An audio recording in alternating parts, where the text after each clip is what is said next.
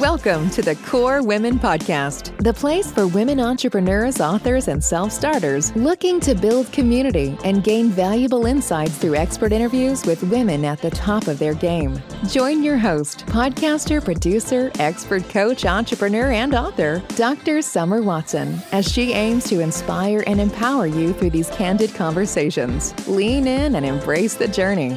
It's time to start the show. Here's your host, Dr. Summer Watson.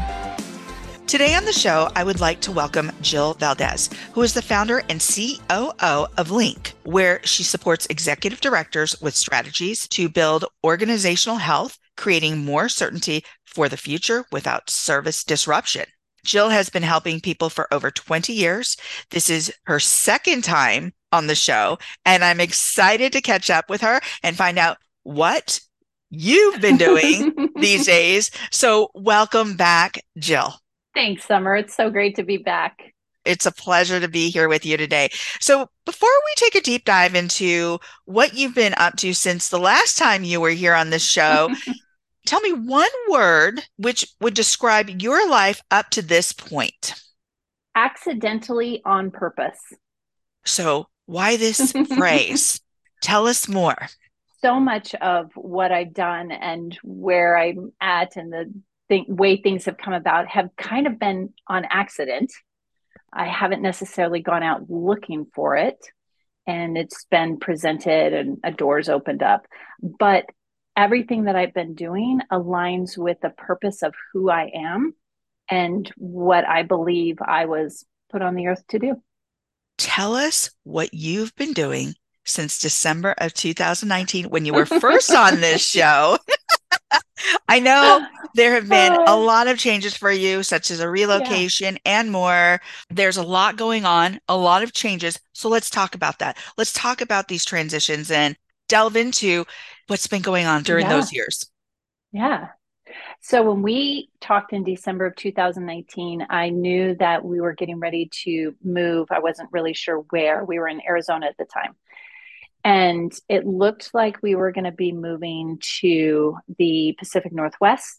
And I was super excited because my business had, up to that point, had always been part time.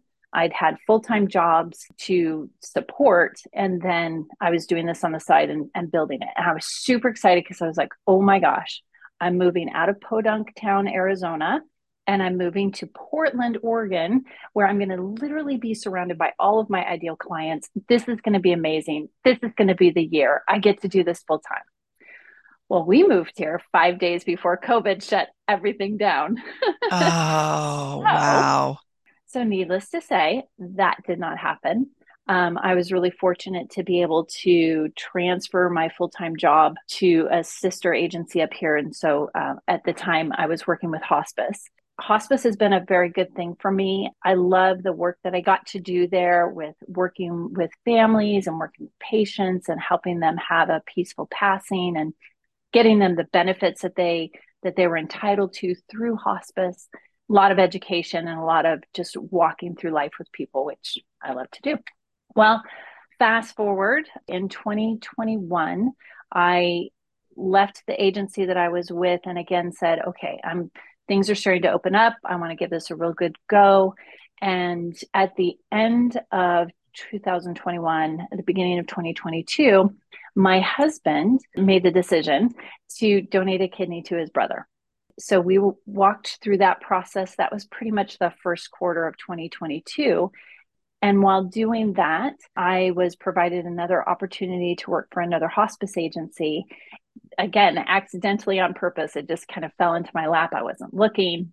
I didn't even try for the job. And through the, the series of recognizing that this was going to be a good next step, took that job. Knowing how much time it was going to take, I, I kind of shuttered the side business. And then in August of this year, I got laid off. they went okay. through a massive restructuring, like so many companies are doing right now. And so there was a huge reduction in force, like 10 to 12% of the staff, and they eliminated my role across the nation. And um, I was like, okay, well, I know what I'm getting back to. And saw this as the next step, like the direction that this is what I was supposed to be doing. And in doing so, also changed the focus of who I was working with. When you and I first talked, I was working with small business service providers, very much a sweet spot for me, given my background and how much I know that they work hard and they want to be doing great things. Um, but coming back to it, I have come to realize that what I mostly want to be doing at this point is focusing on supporting those executive directors of senior care facilities. Um, oh, um, okay. So you're getting very granular about your yeah. demographic that you're serving. I get it. I understand that. So tell us more. I mean, you've been in that arena for years now. You know how many of those organizations function, and yet you're still focusing on leadership, but in a, a slightly different arena. Tell us more. Yeah. Executive directors, you know, they get into that position because they have a heart for resident care. They want to see their residents be well supported, well cared for. They want to let families know that they can be a trusted facility to care for their loved ones. And so they have these huge, huge hearts. But all day long, 97% of them spend their days putting out fires and they don't get the time to strategically think about what to do to grow the organization, to grow their facility. And they're getting a lot of pressure from corporate to grow, you know, make sure you grow, make sure there's no empty beds, reduce operational costs. And so there's just this constant fury of activity and what they're not recognizing sometimes and what i do to support them is that a healthy organization is a growing organization i'm wanting to come alongside and partner with them understanding the challenges that they're facing and showing them that what i call the four pillars of organizational health when they implement those that that's going to reduce so much of the stress that they're dealing with. It's going to reduce the issues that are causing them the stress that then gives them the opportunity to get back to doing what they love to do and what they took the job to do and that's to lead a facility to be, provide amazing care so I love what you're talking about here because I've worked in healthcare over the years, coming from both the local and nonprofit arena as well as the for profit arena, there's a distinct difference to how both function. So I worked for the largest county based mental health facility in the state of California at one point for three years. It wasn't a huge issue to worry about the budget it was we need to serve people. So our focus was on serving people and then making sure things were done accordingly, things were audited, like all that good stuff, right? Because we had sure. to be accountable to the state. Then go to for profit. Now that was a different animal altogether. Yeah. And they were looking for how many beds are you going to fill every day? What's our capacity? What's the percentage of beds we need filled? As somebody who ran an intake department and was a director of three different departments, one being intake, it was my job to keep that at 100% full. Yeah. Yeah. So, although I got into the job for the reasons of I care about people, I want to help support people through their difficulties, you know, help them access resources, manage these teams effectively so that we can care. And I kept my departments at 99% all the time. And they wanted more. They wanted more. Yeah. So you were constantly running, running, running, running to get those beds full. Otherwise, corporate would be like, why aren't those beds full? And I give that example because I want to know as a leader in the arena, in that field of healthcare, how do you create that balance as somebody in those departments who are leading those departments, who are directing those departments, who are trying to support a team and trying to support their clients as well. Yeah. Again, I go back to so much of corporate is focused on what uh, Patrick Lencioni calls a smart behavior, the marketing, reducing operational costs, trying to work with a skeleton crew. And those are important. But if you shift as a leader, if you shift your focus on organizational health, because eh, here's the challenge you're supposed to have 100% capacity, but you have three caregivers who just gave notice yesterday. And you're short of med tech. So rather than being the ED for the day, you're out passing meds. I don't want to make corporate to be out to be big and bad, but they are further removed. And some of them haven't even been in healthcare. And so they don't recognize the challenges that the staffing um, shortages and some of those issues are actually creating.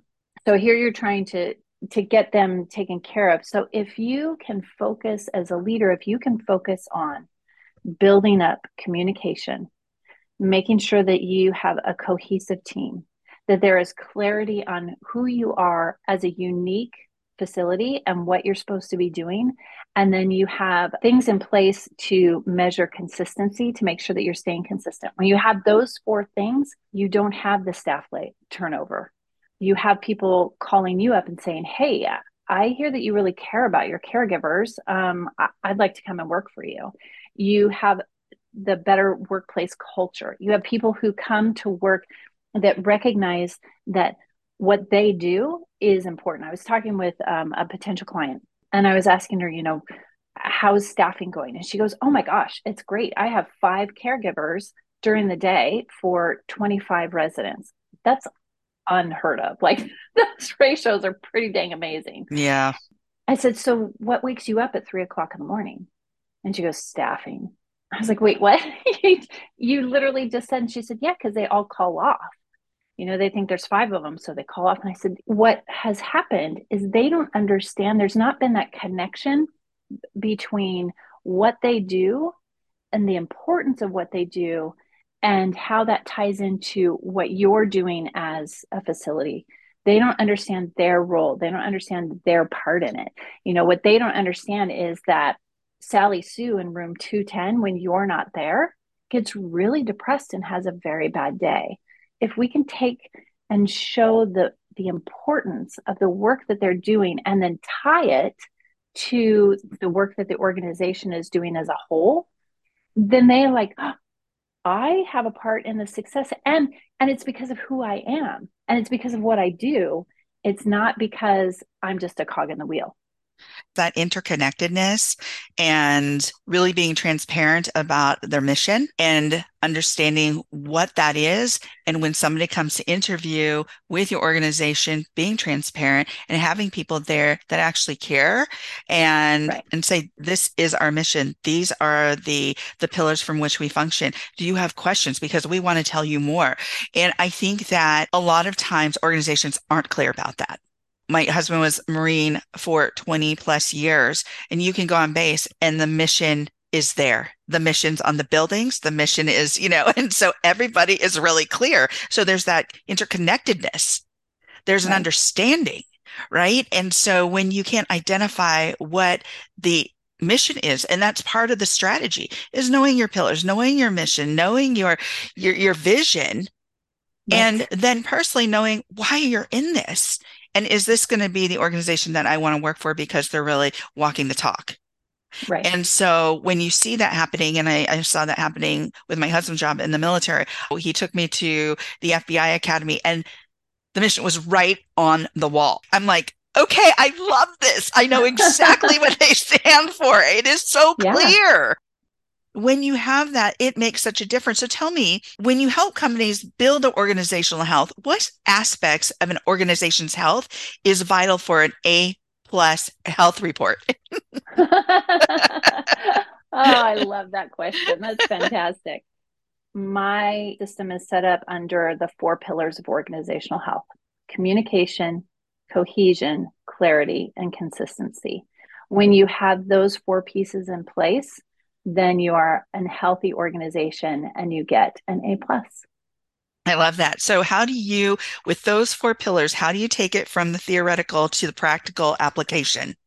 communication starts with a teaching that I do. I have a workshop called Cracking the Communication Code, and it's really based on the understanding that we communicate based on our personality.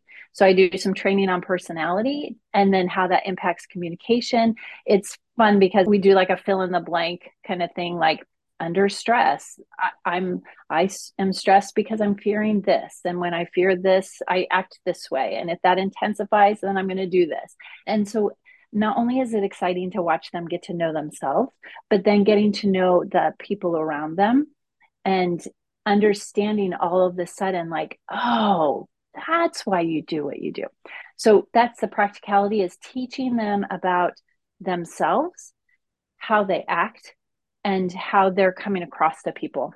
I was doing this workshop for a company and it was really interesting because I think the manager had a better idea of who, like, she kind of had a good understanding of who she was, but what she didn't understand was the impact that it had on the rest of her staff.